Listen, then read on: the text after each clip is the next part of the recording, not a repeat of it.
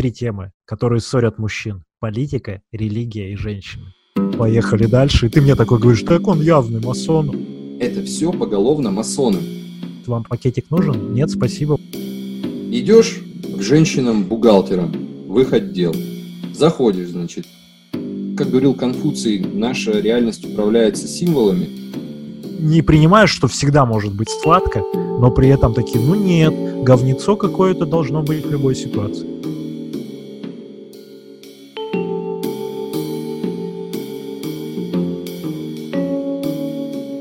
Друзья, привет! Буддист-гедонист, выпуск 10.30. Следующая часть нашего подкаста. Сергей Черепанов. Дмитрий Никулин. Всем привет! Всем привет! Мы рады э, с новостью сообщить вам о том, что теперь нас можно слушать на Apple подкастах. Еп! Там будет чуть-чуть задержка выходить, потому что они будут адаптироваться под э, выпуски, ну, они будут как-то оптимизироваться, и они обычно на день-два позже там выскакивают. Поэтому подпишитесь, ставьте нам звезды, буддист-гедонист также называется. И нам это важно, чтобы наш подкаст как-то ротировался, и о нас э, узнавали. Если вам, конечно, по кайфу, можете ничего не делать, но можете нас поддержать, потому что мы это снимаем независимо, без бюджетов, мы не планируем на этом зарабатывать, но приятно, чтобы мы где-то в рейтингах чуть повыше были. Вот. Сегодня есть три темы. Дим, расскажи, какие Сегодня мы будем, мы обсуждать? будем обсуждать одну тему касательно экологии. Мы обсудим раздельный сбор мусора. Угу. Дальше а, я предлагаю поднять тему сахара в нашей жизни и вообще посмотреть под разными углами на эти кубики рафинада. И третьей темой, а, раз мы в прошлом выпуске уже использовали слово масоны, то поговорим о звездах масонах. Например, если вам не нравятся определенные темы, вы можете посмотреть в комментах, прикрепленный коммент, и там будут указаны тайм-коды, очень подробные, этим занимается Сергей, огромная ему хвала и благодарность. Вы на любую э, ссылочку можете кликнуть и послушать интересующую вас тематику. Не обязательно слушать и терпеть весь подкаст. Вот. Э, тема раздельного сбора мусора, Пожалуй, с проблемы начнем. Я сегодня узнал такую цифру, что э, каждый человек, в, по крайней мере в России, есть такая статистика в год, потребляет э, точнее, а, создает 500 килограммов мусора после себя. А, это в том числе пластик, это какие-то органические расходы. И вот, чтобы понимать, 500 килограммов – это половина тонны. Я не знаю, как это визуализировать, но по мне так, если 100, там, 30-150 миллионов человек умножить на 500 килограмм в год, то это какая-то невероятная цифра. Это только одного, э, Росси... ну, одного россиянина касается. А что, если конкретно люди в мире э, делают, ну, какие объемы вообще мусора производится? Правильно я понимаю, что семьи из трех человек будет полторы тонны мусора? Полторы тонны, да.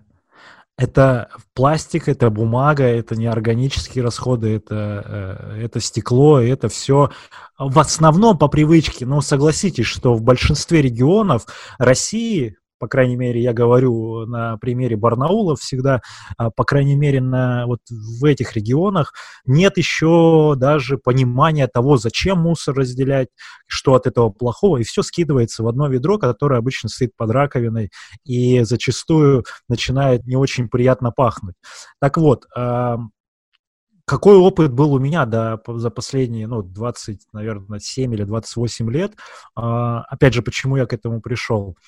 Просто решил оптимизировать и чтобы упростить для ума задачу, чтобы не скидывать все в одно, потому что я понял, что, ну, мусор бывает, что долго не выносится, это все начинает протухать и как-то не очень благоприятно. Ну, я не совсем, конечно, свинья такая, но а, такое происходит. И я подумал, а почему это происходит? Начал э, уточнять. Это происходит из-за того, что, скорее всего, там какие-то, ну, раньше, когда была не только растительная пища, это было молоко, это были какие-то йогурты, это был творог, это были куски мяса, ну, переработаны, либо остатки. И это все происходило, ну, как бы в одной куче, это все начало гнить. Я такой, не-не-не, нездоровая тема. Увидел где-то, что, по крайней мере, в Икее увидел приятные два таких э, контейнера, подумал, так, начну с того, что вообще изучу вопрос, а почему это происходит, ну, почему люди к этому приходят. Люди там начинают топить за экологию. А у меня, как обычно, у меня не экология, никакие душевные травмы меня не тревожат. У меня просто практический интерес к, ко всему, как с питанием, так и с э, медитацией, так и, так и с раздельным сбором мусора. Сначала визуальная составляющая. Думал, как сделать так, чтобы ну, приятно просто было находиться на кухне и мусор не вонял. Думаю, ну, возьму контейнеры. Почему два? Потому что тогда какая-то мысль уже возникла. Ну, раз такие контейнеры есть, значит, они для чего-то существуют. И начал, ну, купил контейнеры, начал смотреть тему. Так, раздельный сбор мусора. Это, наверное, сложно. Там что-то куда-то разделять, что-то это. Я такой, так, нет, подождите, куда-то ездить я не, не готов, чтобы мусор вывозить. Но вот, например, э, если у нас есть мусорка во дворе, которая раздельная, одна для пластика, а другая для органического мусора, то, в принципе, я ну, не прогадал с этим решением. Я выхожу, смотрю, ну, действительно, есть мусорка. И опять же, потом ты мне как, спустя какое-то время подтвердил вот мою вот эту гипотезу по поводу количества мусора. То есть имеет смысл разделять мусор на то количество э, фракций, ну, там, условно, пластик отдельно, стекло отдельно, бумага отдельно, если то количество определенных мусорок есть у тебя во дворе. Иначе, ну, это все тоже скатится до э, поездок в соседний город, например, чтобы сдать там баночки. Вот. И с тех пор э, какая-то выработалась вот такая стратегия и стала уютнее и практичнее. То есть я не, меня не затрудняет, например, помыть стеклянную банку, но сейчас с переездом э, на ботанический сад здесь, оказывается, есть прям локация, где собираются отдельно стекло, отдельно бумага и отдельно пластик и все остальное. Ну и плюс органические э, отходы. Потом, изучая тему, готовясь к подкасту, а да, мы готовимся к подкастам, я понял, что прочитал несколько статей и понял, что в Москве с 1 января 2020 года теперь обязательное условие разделения мусора. Есть несколько компаний, которые выиграли тендер на развоз, то есть обычное заблуждение, что это все скидывается в, в один ящик, и это все там перемешивается. Но сейчас на законодательном уровне политики сделали так, чтобы, ну, немножко, понятно, что там они денег хотят на этом на всем заработать и, скорее всего, зарабатывают, но это приятно, что разные грузовички привозят, э, приезжают к разным мусоркам и забирают это. Вот. И глубже, на самом деле, если копать, то там есть даже направление, ну, то есть 7 видов пластика. Э, есть маркировка каждых изделий, что принимается в раздельном сборе, что не принимается, что вообще выкидывается куда-то отдельно, что перерабатывается. И вот 7 номерков. Запомните, что есть такая круглая штучка на любой упаковке пластиковой, там от 1 до 7 циферка. Так вот, тройка и семерка – это те вещи, которые не стоит покупать, потому что они вообще не перерабатываются. Это там, ну, есть название, сейчас оно здесь всплывет, что это за маркировка. И вот остальные вещи можно посмотреть. Также не перерабатываются заблуждения, например, я узнал, э, ну, я догадывался, но здесь подтвердилось, что стаканчики от кофе, например, они они не бумажные, как, как многие привыкли думать. Они на самом деле с, внутри с пленкой, чтобы влага не просачивалась, чтобы тепло сохранялось. И вот эта пластиковая крышечка, которая сверху, это самый, так, самый токсичный пластик, из которого можно... Во-первых, когда вы пьете, э, горячий напиток взаимодействует с пластиком, это не очень прикольно для организма. И во-вторых, оно не перерабатывается. То есть какой здесь лайфхак? Когда вы покупаете кофе с собой, во-первых, ну, если вы не, например, пока еще не дошли до того, чтобы с собой э, тамблер таскать, вот такую бутылку, кружечку, э, которая ну, постоянно наполняется где-то в кафешках, причем, опять же, есть целое движение, посвященное этому, которое пропагандирует за э, кофе в своем, и оно дает скидку даже дополнительную во многих заведениях. Так вот, если вы этой кружкой еще не обладаете и ну, не осознали, что вам стоит своей пользоваться, так хотя бы не используйте вот эти пластиковые крышечки, когда вы пьете эспрессо, например, с собой, или американо. То есть вы просто ну, берите, или даже по-хорошему пейте кофе в заведениях, если вы так пьете, и когда вы сидите в заведении, не просите э, бумажный стаканчик, наливайте в обычную кружку, потому что она моется и используется снова. А этот пластиковый якобы бумажный стаканчик, вы его выкинете. Но мы ни к чему не призываем, и это ваша жизнь. Делайте так, как вы хотите, но вот э, моя рекомендация такая, совет, совет, от, непрошенный совет от Сергея Черепана. Ты почти всю тему раскрыл, в принципе, можно останавливать э, наш подкаст и уже выпускать Нет, нет, выпуск. я хочу, хочу твой опыт. Значит, мой опыт, э, у меня все началось с того, что я во дворе заметил э, контейнер для пластика. Uh-huh. Ну и я продолжал выбрасывать мусор, особенно когда еще пил алкоголь. Э, наблюдение было такое, что бутылки, например, из-под алкоголя, это может быть пэт-бутылки или стеклянные, они наполняют урну таким образом, что я почти каждый день выбрасывал мусор. После того, как я начал его сортировать и отказался от вот этой тары, и начал ее правильно спрессовывать, мыть, ополаскивать, во-первых, количество походов за выбрасыванием мусора уменьшилось, то есть раза в три, наверное, я стал реже выбрасывать мусор, потому что uh-huh. просто объем уплотняется твоей корзины, и это тоже как лайфхак, наверное, для ленивых людей, кто не любит надевать тапки и идти. Началось все с того, что я увидел во дворе контейнер для пластика, начал, э, значит, э, достал пакет, и в этот пакет просто начал складывать весь пластик, не глядя ни на коды, я тогда об этом не знал, ни на маркировку, PET, Э, тетрапак, неважно. Я все туда скидывал, весь пластик и пластик. Значит, из нефти сделано, значит, пойдет туда. Это было, собственно, это был старт. Второй, второй этап для меня был, это обнаружение магазина Вкусвилл, и у них есть контейнеры для приема батареек. Это отдельная позитивная функция, потому что батарейки действительно э, загрязняют окружающую среду, там содержится кислота, и свинец э, ну, в обычных этих батарейках. Данные ингредиенты, так скажем, не особо полезны для окружающей среды. А если вы посмотрите, сколько за неделю в вашем ближайшем вкусвиле наполняется этих батареек, представьте, если со всей Москвы и какие это будут объемы на свалках. Третья фаза моего перехода на сортировку мусора – это обнаружение возле метро контейнеров со стеклом. После того, как у метро появился контейнер для приема стекла, я начал еще и мыть стеклянные банки.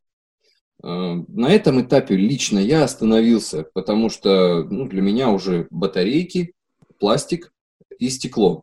Но у меня э, жена гораздо более сердобольный человек, и она решила пойти дальше. Она узнала э, от знакомых, что существует такой сервис, как Собиратор в Москве. Это сообщество единомышленников, которые решили организовать сбор вторсырья, находится недалеко от метро Кантемировской. Нам, а мы неподалеку и живем. И очень удобно туда этот мусор э, перемещать. Но вот я говорю мусор, и как-то раз я пришел в этот собиратор, и там необходимо еще самому рассортировывать, и мне сделали замечание ребята, сказали, не называй вторсырье мусором, потому что у вторсырья будет жизнь, а мусор, он сгниет и пропадет. Э, коротко про собиратор. Это помещение на заводской территории, э, наподобие ангара, наверное, и я был удивлен, насколько много желающих э, переработать сырье, вторсырье, насколько много людей приезжает туда, там чуть ли не очереди, желающих рассортировать и принимать почти все. Если мы привозим большие пакеты туда, то уходим, может быть, ну, с одной-двумя э, коробочками, которые просто не подошли. И более того, если у вас есть вещи, которые работают, э, которые пригодны, но вам не нужны, собиратор тоже может их принять, они сами организуют передачу нуждающимся этих вещей, и люди там действительно благостные трудятся, и мой им поклон. Давай я добавлю тогда, я здесь нашел постановление и э, немножко вставка такой министерской э, речи. С 1 января 2020 года в Москве повсеместно внедрен двухпоточный раздельный сбор отходов в каждом дворе. Разные контейнеры должны вывозить разные машины на разные сортировочные станции. Пока это происходит не везде. За внедрение двухпоточной системы отвечает департамент ЖКХ. Что можно класть в синие контейнеры в Москве? Макулатура, бумага, картон, стекло, банки, бутылки, металл, пластиковые бутылки и канистры, флаконы, ящики и ведра. Соответственно, это на законодательном уровне закрепленная история. И я больше скажу, что в Европе э, тоже по опыту путешествий э, когда ты снимаешь квартиру на Airbnb, у тебя даже вплоть до того, что разного цвета мешочки в урне стоят для того, чтобы они чуть ли не подписаны по фамилии, потому что когда ты выносишь и оставляешь мешок, а в нем, например, торчит стеклянная бутылка, мешок для пластика, и тогда собственнику квартиры, ну или ты как собственник квартиры получаешь штраф, там какой-то космический, и тебе потом, ну, чуть соседи потом смотрят, так типа, ну, Э, без респекта тебе за это выражают, за то, что ты э, не очень осознанный. Вот Швеция, как пример, очень показательно делают, э, они сделали органические якобы бумажный, но там какое-то органическое вещество, вот эти пакеты на обязательном уровне, куда ты складываешь а, органические расходы, их просто можно условно закопать где-то, и оно рас, растворится, и то есть никакого не будет, э, то есть обычная бумага, она так не, не сработает. И вот это прикольно, что мы подходим, это было, наверное, в Европе лет 20 30 назад, ну, такая интеграция в Москве, ну, по крайней мере, мы говорим про Москву, и тот же вкусвилл, он есть только в больших городах э, России, Москва и Петербург, не знаю насчет э, Казани, Екатеринбурга и Новосибирска, но вот э, как раз вкусвилл, он топит за э, осознанное потребление в том числе, то есть у них есть э, текстильные сумки, которые ты можешь взять, с которыми ты можешь приходить и не использовать пластиковые пакеты. У них есть бумажные пакеты, которые ну, менее ядовиты, э, нежели пластиковые. И вот, опять же, по своему опыту, когда я начал этим вопросом увлекаться, я перестал покупать э, на разновес э, что-то в пластиковых мешочках, я перестал э, брать в магазине пакет. Вам пакетик нужен? Нет, спасибо, у меня есть текстильная сумка, которую я тысячу раз использую, постираю, схожу с ней снова, и меня не затруднит даже на пробежке, например, возвращаясь после тренировки, она компактно складывается в карман, и потом я прибегаю в магазин и беру там, набираю все, то есть все фрукты, овощи, э, все, что можно на разновес взять, я это просто в кучу скидываю, и уже потом, э, ну, дома это в любом случае будет мыться, это никак не зашкварится, взвесить на кассе тоже можно без проблем, и они как бы поддерживают эту тему. Плюс, как Дима говорит, э, у них есть э, тема, они собирают крышечки пластиковые, потому что это отдельный вид пластика, крышки от бутылок, от любых, и батарейки, и что-то у них еще, по-моему, тоже уже можно, они ставят ящики для сдачи вещей и каким-то благотворительным организациям помогают. Это очень, э, ну, круто, я считаю, и даже пусть не с экологичной точки зрения, э, для начала, а просто, что они немножко обращают внимание на эти вещи, которые в последующем будут э, как-то более ну, в целом на эволюцию москвича для начала влиять, и потом уже э, другие регионы, я думаю, подтянутся. И давай тогда добавлю, раз э, я тут вычитал еще про пластиковые стаканчики. Ну, тема кофе, она тоже а, сквозит через а, все наши выпуски. И вот есть а, такая статистика, что а, 6 миллиардов одноразовых стаканчиков в год выбрасывается в России. 6 миллиардов одноразовых стаканчиков. Но это, наверное, размер Титаника. И вот 6 миллиардов Титаник такое огромное. То есть куда это идет, как это? Оно при нагревании, э, как я уже говорил, э, этот пластик, который там находится, он выделяет стирол, который влияет на печень и почки. Поэтому здесь, ну, стоит обратить внимание, даже если вы не заморачивались, как раз-таки на термокружку и в, в кофейнях наливать в свою термокружку. Она не так много места занимает, при этом они очень стильные, как часть дизайна есть, и э, оно сохраняет тепло, ты можешь комфортно с ней передвигаться, и есть даже вот целое движение, как я говорил, что в мою кружку, пожалуйста, они называются, mycupplace.ru у них есть э, сайт, где рассказано, какие заведения участвуют в этой акции. Там скидка вплоть до 30% за кружку с собой, например. И я считаю, это тоже интересный подход. С точки зрения влияния на экологию, многие думают, что, ну вот, что будет от одного человека, вот, ну, типа, что, что, я, что я могу изменить? Э, если вот я не буду этим заниматься. Но если так будет думать каждый, то, наверное, конечно, ничего не изменится. Но Главное же начать с себя, опять же, посмотреть, сравнить. Все познается в сравнении. Если у вас был один опыт, который вы применяли всю жизнь, вам говорят, пусть там ребята в Ютубе, пусть э, знакомые какие-то вам говорят, «Ну, попробуй вот это, просто сравнить. Не понравится, вернешься назад. Тебя никто не заставляет. Ты потратишь э, даже не потратишь, а ты инвестируешь время в познание, чтобы создать какие-то новые нейронные связи у себя в голове, чтобы получить этот опыт.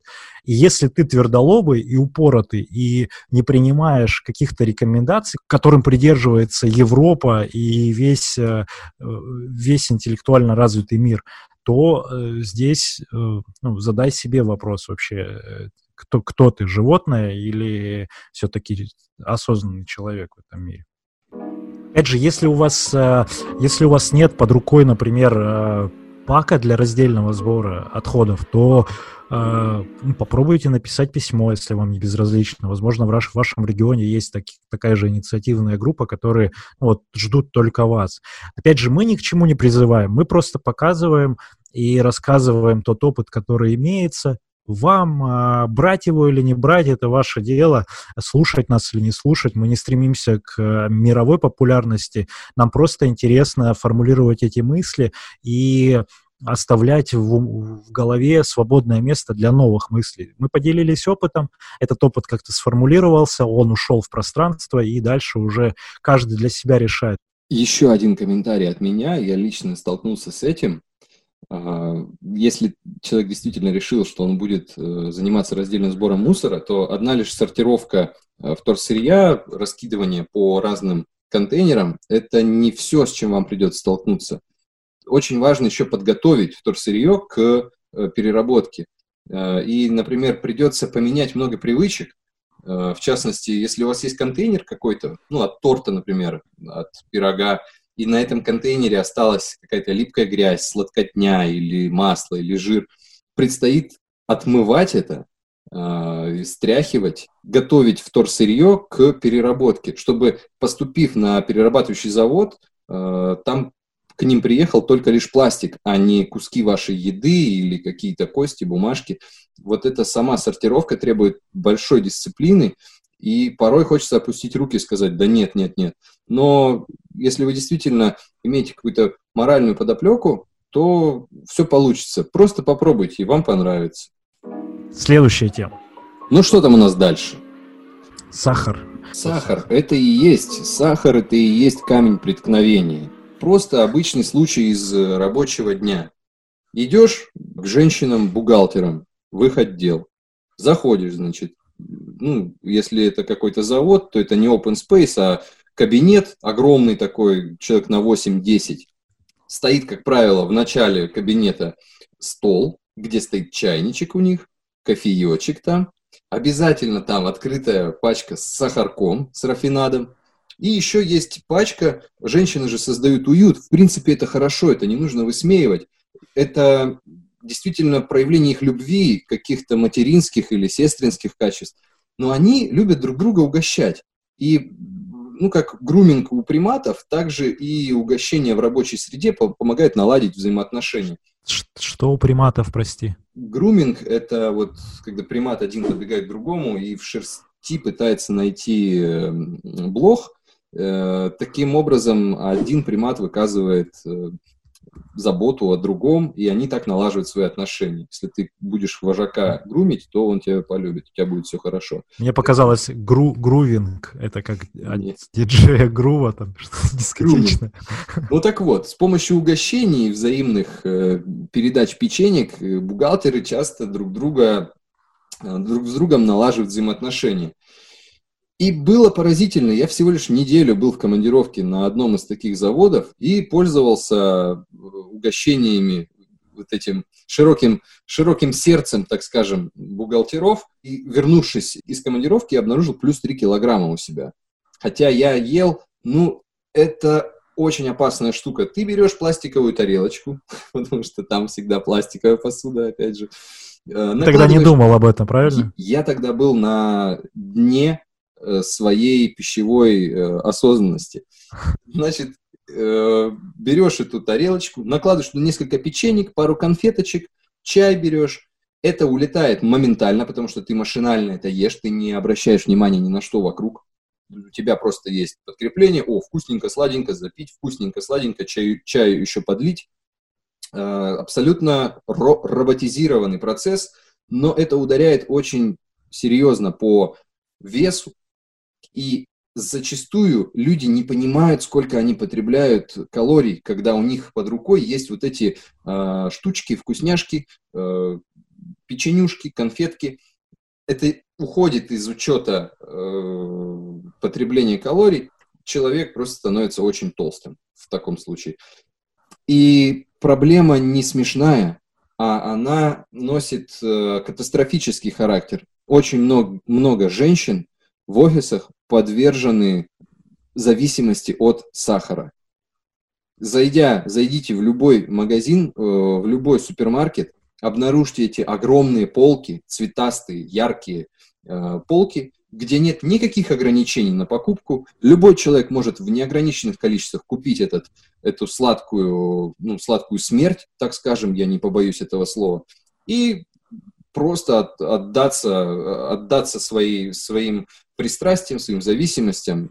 Это, это для меня это, ну, как минимум, большая опасность. Я вижу в этом огромную опасность мотивация их, понимаешь, в чем? Что это допаминовое подкрепление мозга, якобы, ну, то есть сладенькое, это углеводы, это дополнительная энергия, и тем самым они, ну, как вот повышают уровень эндорфинов за счет этого, так и еще и, э, ну, типа, помнишь, говорили в детстве или где в школе, когда учились, типа, съешь шоколадку, там, бодрее будешь, больше Для ума. Информ... Перед контрольной ума, да. мама кладет тебе плитку шоколада. Ну, а основная да, причина на работе, почему едят эти печеньки, потому что стресс испытал человек.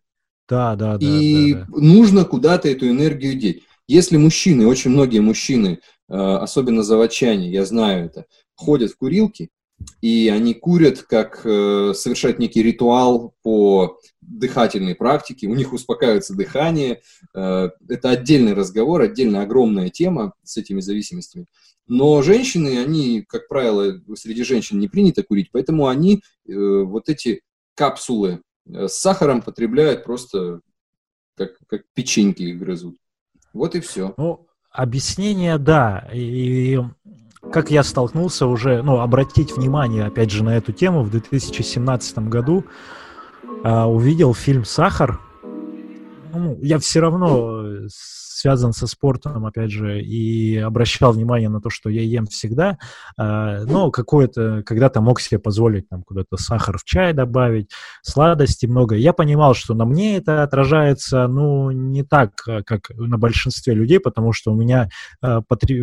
трачимый колораж в сутки, он э, значительно выше за счет того, что я там час-полтора аэробной нагрузки делаю, и там полторы-две тысячи калорий сжигаются. Но у большинства, наверное, не так. И вот, мне показали этот фильм, и фильм 2014 года, опять же, у него тоже есть какие-то свои маркетинговые цели, по-любому, там какая-то целая, э, ну, какой-то мерч они дальше начали продавать. Но суть в том, что обычный австралиец, это в Австралии снимали, э, ну, может, не обычно, он журналист, и он начал захотел эксперимента насчет э, ну, тела, как он будет потреблять сахар и, и в якобы полезных веществах, типа йогуртики, какие-то там э, злаки, какие-то батончики, ну, якобы полезные, которые говорят о том, что вот ешьте, это гроу, такой суперфуды, вот эти все.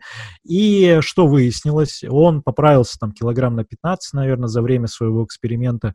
И визуально для меня впечатление произвело а, две вещи – Первое, это когда он, э, он говорит, ему сегодня, он рассчитали колораж, сколько он должен потреблять, и он просто там на завтрак берет, там, э, нужно потребить столько-то калорий. Он берет там, это 15 ложек сахара. Он просто физически 15 ложек сахара берет, стакан воды, ну и все, это мой завтрак условно. Ну там что-то еще добавил. Это, э, не знаю, хлопья, может быть, или кашу какую-то. И это мой завтрак берет это, съедает, ну, так, через «не хочу». Потом в какой-то момент он такой, о, это мой обед, сейчас курицу, в курицу сахара бахает и ест. И просто, ну, понятно, что это не очень прикольно. И второй момент, который меня впечатлил, это когда полки магазинов показывают, это все яркое, красивое, газировочки, лимонадики, а, шоколадки, и все-все-все, что стоит на полках, и зачастую это перед твоими глазами, и это в большинстве случаев, это мерчендайзинг, который выкладка вот это, потому что ты должен продавать, ты должен быть на уровне глаз,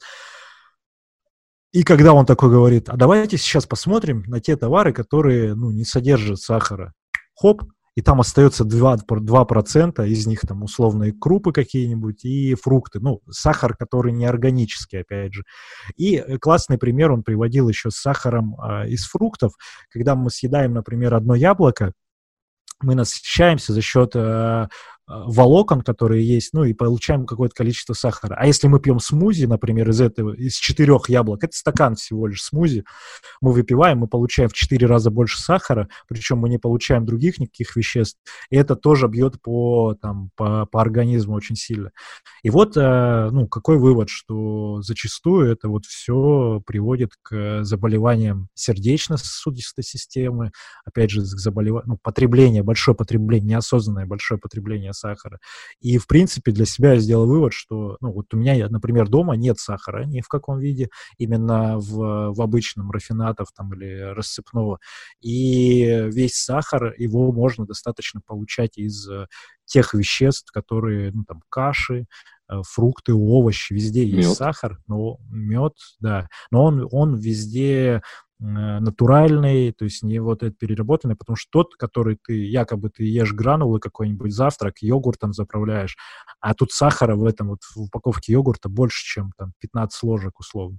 И вот вот насчет этих впечатлений я тоже такой, о, прикольно, а мы действительно не думаем, когда мы едим какие-нибудь вкусняшки, вроде вот такая вкусняшечка, там какой-нибудь эклер, а в нем столько калорий, и ты такой, э, понятно. И вот люди, которые хотят похудеть, они говорят, я прихожу в бег, чтобы похудеть. М-м, чувак, нет, разберись сначала с питанием и, например, убери булки и вот эту слад- сладкотню, как ты называешь. А, и, ну, интересная тема для того, чтобы поразгонять. Я бы с какими-нибудь э, врачами это тоже обсудил в какой-то момент. Есть один лайфхак, которым я бы хотел поделиться. Я раньше об этом не знал, но так как моя работа связана с, была, ну и сейчас на данный момент тоже связана с производством продуктов питания, э, во-первых, ты абсолютно прав по поводу того, что йогурты, э, особенно йогурты с маркировкой фитнес, это ловушка, это капкан. Э, единственные йогурты, если вы действительно любите молочку, которые я порекомендую вам употреблять, это те, в составе которых нет слова сахар. Если вы обратите внимание на состав маленькими буквами написанный список ингредиентов у любого йогурта, питьевого или э, которые ложкой едят, вы обнаружите сахар на одном из лидирующих мест. Так вот, лайфхак в том заключается, я об этом не знал, например, раньше, что по закону в составе фигурируют ингредиенты в порядке убывания массы в качестве компонентов. Например, если на первом месте вода, то это значит, что воды по массе в данном продукте больше всего, и вы смотрите, что там на втором месте. Так вот, на втором месте почти всегда сахар. Но бывает в некоторых кондитерских изделиях, например, в некотором виде печенья, сахар даже на первом месте. То есть э, хочется чего-то сладенького. Вот, вот если задать вопрос самому себе, прийти в магазин, вот каков процесс, каков импульс моей покупки, как э, вот этот туман в голове, усталость после рабочего дня превращается в пакет полный различной сладкотни. Там, там происходят именно подсознательные импульсы, толчки, в частности, основанные на вот желании успокоить этот стресс, поесть что-то вкусненького, не полезного, а именно вкусненького. Так вот, я наблюдал за собой. Моя рука тянется к полке, я беру э, пирожное. Оно там с морковью якобы, с кокосовой стружкой. Так вот, глядя в состав, я вижу первым, там сахар. Получается, что если кексик этот весит 150 граммов, то и слово «сахар» э, в нем, э, и, и слово «сахар» в качестве ингредиента на первом месте, то это значит примерно, ну, наверное, треть или четверть от 150 граммов – это чистый сахар. Это можно представить, сколько это будет в стакане насыпано. Ну, в жизни человек столько сахара ложками не ест. В этом твой пример с фильмом «Сахар» очень показательный. Сахар коричневого цвета. И там mm. написано еще эко, написано фитнес. Эко, да. Тростниковый, и... да? Как, да, тростниковый. Но никакого фитнес-эффекта от этого сахара не будет. Калории, которые вы употребите, от, э, сладкие калории, это все метаболически превратится потом в жир. Эти быстрые углеводы, как их называют, они откладываются в жировые ткани. Э, более того, это опасно еще с точки зрения диабета второго типа. Сахарная зависимость может привести человека к слепоте или гангрене. Вот опять же комментарий в защиту сахара а, и глюкозы в том числе. А, глюкоза обладает способностью поддерживать барьерную функцию печени против токсических веществ благодаря участию в образовании в печени так называемых парных глюкороновых кислот. И прием сахара внутрь или введение глюкозы в вену рекомендуется при некоторых заболеваниях а, печени и отравлениях. Все есть яд и все есть лекарство. Да. Вот как ты думаешь, если, например, насыпать сахар на пол кошки или собаки, станет она его есть? А, да, был эксперимент с а, крысами. Опыты с крысами, как у нас любят, э, в принципе, в мире проводить.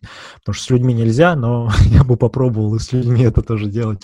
Что употребление сахара вызывает зависимость а, и изменения, которые производятся в мозге, они похожи на кокаиновую, ну, на действие кокаина, морфия или никотина. У крыс это такое было выявлено в ходе экспериментов. Представляешь? И если это к крысам применяется, то, ну, скорее всего, человек тоже находится в какой-то некоторой зависимости. И опять же, простой инструмент для получения удовольствия. Ты просто берешь, как, как в детстве было, когда не было сладостей, когда хотелось себя побаловать. Это брался кусок хлеба, это бралось масло э, сливочное такое в такой упаковке, уже такой подмерзший кусок, ты его накалял нож, немножко разделывал и сахаром присыпал. И... А, и у тебя такое идиллия. Ты, это лучший бутерброд и сэндвич в мире вообще был на тот момент. Но, опять же, это было 10-12 э, лет, наверное, возраста. И мы ничего не, не понимали. А, немножко истории а, я тут нашел. А, интересная, нам, нами любимая а, штуковина, что сахар в России, угадай, кем был завезен?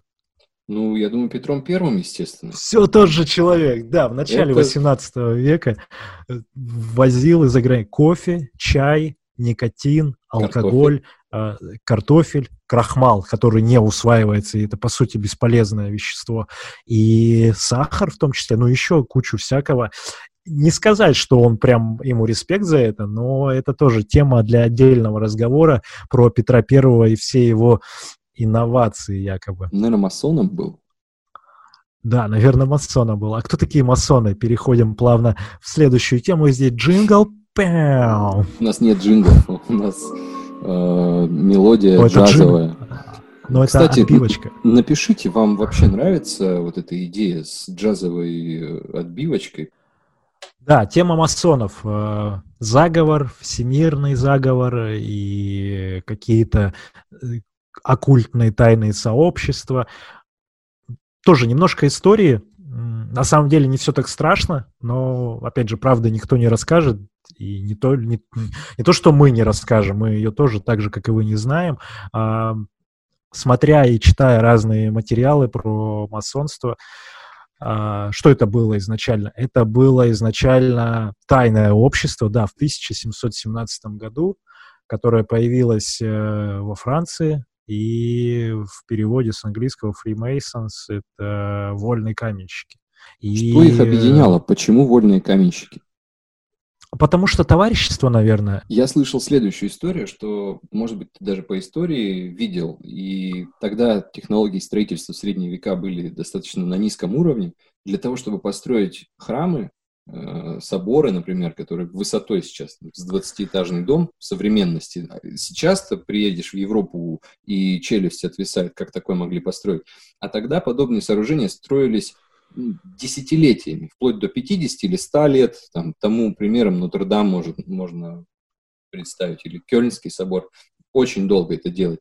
Так вот, чтобы это знание, как это строить, сохранить, чтобы организацию вот эту держать, э, люди объединялись в сообщество, Э, в гильдии строителей, так скажем. Потому что э, быть строителем в одном городе невыгодно. Ты построил этот собор, и у тебя появился заказ, например, в другом конце Европы. Вы собираетесь с друганами э, и переезжаете туда. Но для того, чтобы хранить знания, чтобы хранить технологии и помогать друг другу в это нелегкое время э, по э, некоторым данным и были образованы из вот этих гильдий строителей, были образованы тайные общества, потому что эти строители всегда были связаны с деятелями религии, э, с оккультными организациями, так скажем, потому что в каждом храме же еще заложено некое, некое, некий смысл в пропорциях, в образах, и люди обладали более глубоким знанием, чем обыватели, так скажем.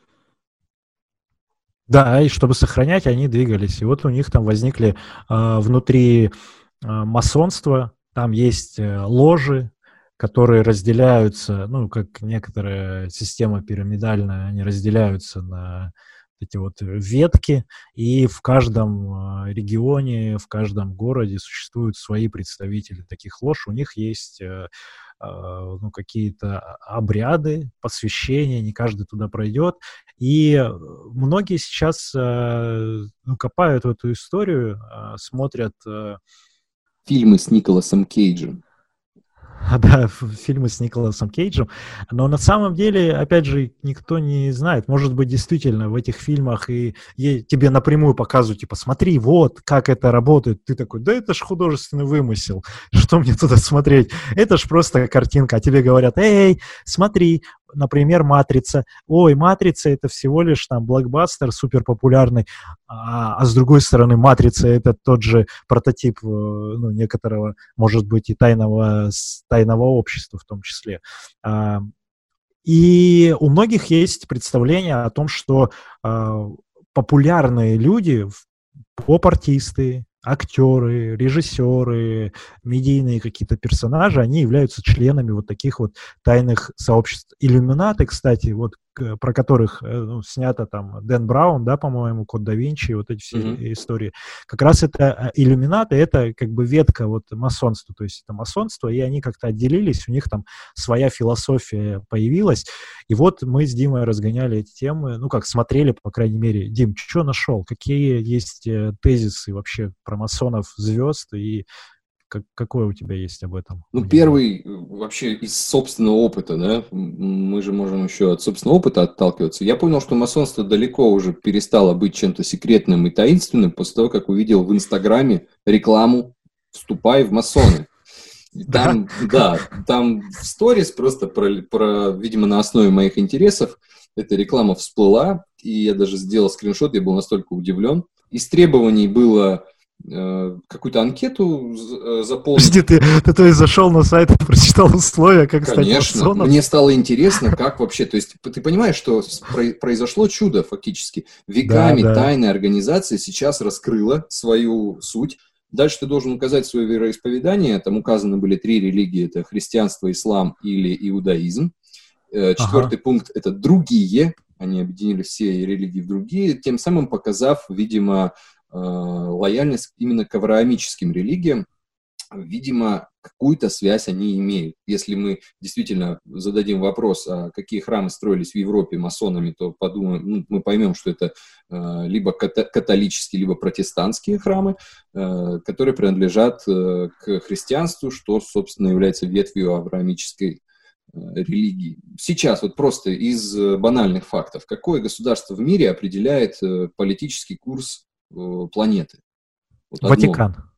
Ну, я думаю, я имею в виду политический, не оккультный или скрытый, США. а политический. США.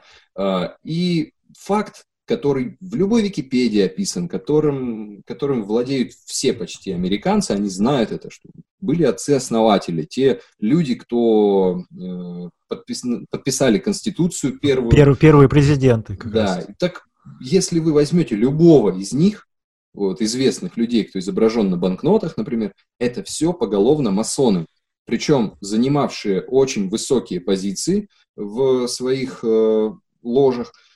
И тогда у меня возникает вопрос, если самое э, продвинутое, так скажем, в политическом смысле государство, которое является управляющей дубинкой сегодня планеты, если его основатели масоны, то логично предположить, что эта организация каким-то образом влияла на нашу историю. И все вот эти смешки про конспирологов, которые там хихи-ха-ха, шапочки из фольги наденьте на голову, ну, мне кажется, что как минимум с таким юмором не стоит к этой теме подходить, а лучше поглубже в нее окунуться. Мое мнение, что масоны это действительно, э, можно сказать, строители мирового порядка, той организации, в которой мы сегодня живем, тех э, процессов, в которых мы сегодня участвуем. Они э, фактически причастны к созданию финансовой системы, к созданию промышленной системы. Множество достижений сегодняшней цивилизации на их счет можно записать. И э, есть у них такое еще понятие в их э, организации, как великий архитектор.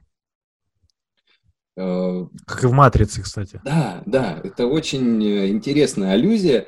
Э, великий архитектор как некая сущность, которая планирует, придумывает и формирует будущее в реальности. То есть так, такой, каким его можно потрогать. Даже мобильные телефоны, электронные платежи, банковские карточки, сами банки, кредиты и так далее. Это все детище ну, так или иначе к этому причастны масоны. Прокомментирую. Единственное, что у них есть Uh, есть несколько запретных тем. Uh, это три темы, которые ссорят мужчин. Политика, религия и женщины. И, соответственно, внутри они это не обсуждают. Но, как мы поняли, что эти темы, uh, ну, частью этих тем являются те как раз персонажи, которые э, есть на, на этих Олимпах, да, и вот как раз такие женщин не допускают, и э, есть э, особенность вступления, что профан, это ну, новичок, должен получить два рекомендательных письма от действующих масонов, чтобы его кандидатура была рас, отправлена на рассмотрение. Вот это интересно. То есть ты не можешь с улицы просто зайти, и, скорее всего, тебе нужно где-то услышать, и два твоих независимых знакомых должны тебя порекомендовать в ту тусовку. Прикольно для слушателей и для зрителей загуглить количество писателей-масонов XIX века Российской империи, и глаза на лоб полезут просто, что эти фамилии, которые вот нас заставляли учить этих стихи, Пушкин, а, Крылов, а, да, да, множество да. людей известных причисляли себя к масонам. Что мне показалось прикольным? Как, как масонство может быть прикольным? У них, оказывается, есть секретное рукопожатие. И я долго над этим размышлял. То есть, например, если ты масон и попался, попал в какой-то незнакомый тебя город или в незнакомую компанию, какая-то есть хитрость, я не знаю какая, да, чтобы там пощекотить пальчиком, то есть внешне этого никто не видит, ты э, будто бы невзначай, будто бы это у тебя такая особенность рукопожатия, там жмешь этот палец, и тебе тоже человек так же жмет, и ты это чувствуешь. И представляешь, какие эмоции можно испытать, когда ты, например, находишься в тяжелой ситуации, но видишь, что рядом с тобой твой брат, они называют друг друга братьями, это братство, и, наверное, воодушевление испытывают, действительно приятные эмоции, и вот придумать надо будет э, себе секретное рукопожатие, очень интересно. Брат, брат респект тебе. Э, сейчас, кто не смотрит видео, мы обменялись секретными рукопожатиями, назвали друг друга братьями. А, так кто из действующих персонажей, ну, вообще в э, медийном пространстве, у тебя есть подозрения? Я помню, мы, э, ты расстроил меня, когда я такой фанатею от Эминема, всячески ему респектую. Потом я что-то такой, так, почитаю его тексты, а там такие тексты там призывают там много религиозных отсылок, там про, про убийства какие-то, пасхалки, еще что-то там про тоже он себя приравнивает к Богу. Я такой, так, Хорошо, что я это в детстве не знал. А и Кирилл Толмацкий тоже в своем логотипе, ну, понятно, что он там отрицал причастность какую-то, но там тоже есть пасхалка, можно показать а, Кирилла сейчас Толмацкого логотип, что он делал там закрытый глаз, око. И как э, э, Эминем, там тоже он вот эти жесты, что они делают? Вот, вот эти. Там, ну, давай рассмотрим жесты, самые популярные жесты, которые можно, по которым можно определить э, сигналы или причастность э, звезд к этому, потому что вот для меня всегда было вопросом, фотосессия со звездой, это же ведь каждая деталь, каждая пылинка должна быть выверена. А они на обложку пускают, например, э, Бейонсе, которая там показывает треугольник. фотостудия. Делают, например, э, обложку какому-нибудь музыкальному журналу, приглашают звезду огромного масштаба. И вдруг из всех сотен фоток, которые они там отщелкали, на обложке появляется фотография, например, где звезда закрывает один глаз. Это один из очень частых э, признаков. И вроде бы все говорят, да перестаньте, снимите свои шапочки с фольгой, этот один глаз, это просто совпадение. Ну, просто вот, ну, Бузова вот прикололась и вот так глаз закрыла одной рукой. Вот неужели в этом что-то вы найдете? А любое, любое СМИ, любая фотография, э, лю, особенно когда дело касается массового эффекта, воздействия на массы, в ней много очень интересных можно обнаружить знаков скрытых. Так вот, опять же, первый знак – это закрытый, э, закрытый глаз одной рукой, чтобы второй глаз был виден, то есть акцент на том, что есть один глаз. Второй знак – это пальцы сложенные треугольником. Трамп любит, по-моему, так, Ангела Меркель любит складывать пальцы подобным образом. Гитлер любил складывать э, руки именно вот в таком контексте. Ну, это политики, опять же, это не звезды. Дальше какой еще есть символ? Есть э, известный символ э, OK, его еще называют. Ну, его интерпретируют как три шестерки. То есть можно от каждого пальца к э, кругу дорисовать шестерку про символы. Что, какой смысл, как ты думаешь? Это они дают понять кому-то, что, эй, смотрите, мы, мы с вами, или они просто играют на том, что, типа, ну, поиграем в масонов, тот же Джейзи или там Бьонс, те Я же, думаю... Мадонна там, например. Я думаю, что Кстати, ситуация... Мадонна, Мадонна официально, она же Каббалой занимается, и, ну, как официально, опять же, она об этом говорит, и ее костюмы, клипы и все, что она делает, это ну, очень про пропаганда такого не очень благостного вида. Посмотрите выступление Мадонны на Евровидении 2019. Там все пропитано символизмом и скрытыми смыслами. Горящая статуя свободы, различные сцены с темными, черными, красными тонами, огонь, насилие. Я считаю, что звезды, многие, не понимают, что происходит, не понимают, как их могут использовать для манипулирования массами. А для какой эффект э, получается от использования этих знаков, я не могу сказать, я не могу ответить на этот вопрос. Я думаю, просто лишь наша, как, как говорил Конфуций, наша реальность управляется символами. Я думаю, есть некий, некие механизмы, по которым символы управляют нашим подсознанием, ну, например, ты увидел э, какой-то бургер э, в начале дня нарисованный, он отложился тебе под корку, дальше в течение дня ты, не поняв почему, вдруг захотел этот бургер. Хотя ты даже можешь не помнить, что ты увидел где-то эту рекламу или этот символ, и он засел тебе в память. То же самое может быть и с подобными э, символами, с, подобным, э, с подобной демонстрацией этих символов широким массам. Каким-то образом, возможно, это остается в Э, памяти людей. Недаром же на долларовой бумажке, на бумажке 1 доллар, да, на да, тыльной да. стороне, на задней стороне изображена пирамида. Для чего-то же тоже это было сделано. Возможно, в будущем мы узнаем для чего. Но я призываю не делать клейма хорошее или плохое э, на тех или иных действиях, потому что, в принципе, можно говорить, что и мобильный телефон это плохая вредная штука, но мы его используем, и важно уметь использовать все как инструмент во благо себе, для собственного развития, в том числе те же и банки, и кредиты, и масоны. Это все позволяет нам жить в том обществе, в котором мы живем сегодня. Э, нач- начинать нужно с себя. А, пожалуй, за финалю это без слов просто. Вопрос лично от меня. Стоит ли вообще разгонять тему оккультизма, э, конспирологии, альтернативной истории. Вот это лично мое большое увлечение. Я обожаю во всем этом ковыряться. Действительно ли это интересно людям или более интересны насущные проблемы? Пишите. А я еще хочу, чтобы наш подкаст был полезен для слушателей. Э, самое полезное из всех пока выпусков была информация про песню из Винни-Пуха, естественно. И сегодня я, наверное, продолжу эту рубрику, которая мне очень была бы мне лично очень полезна так сложилось, что в связи с собственной безграмотностью я всю жизнь считал, что в русском языке есть такая поговорка. В каждой бочке меда есть ложка дегтя. Я был уверен, что существует такая поговорка. Что, так что вот, существует такая бочка. Так вот, друзья, это неправда. Есть такая фраза, что даже маленькая ложка дегтя может испортить целую бочку меда. И почему-то в моей голове отложилось, что в каждой бочке меда есть ложка дегтя. А это чья э, фраза? Конфуция? Это русская народная мудрость, понимаешь?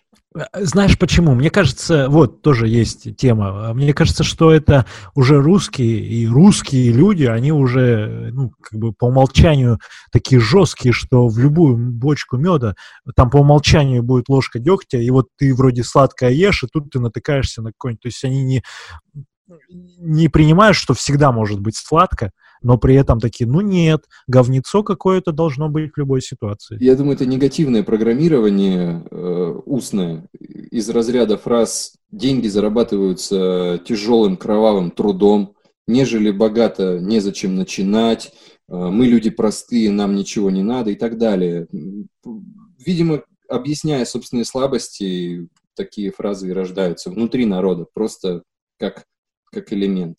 Ничего. Это тоже, кстати, э, интересен фольклор и как его позиционируют. Я думаю, в следующих выпусках мы где-то зацепим эту тему, потому что это слово. Что было первое? Первое было слово. И вот как э, ты слышишь, что ты слышишь каждый день, то ты и э, внутри себя выстраиваешь. Вот. А, а слово было... До встречи, друзья, в следующих подкастах. Слово буддиста-гедониста. Приходи на подкаст. Пока!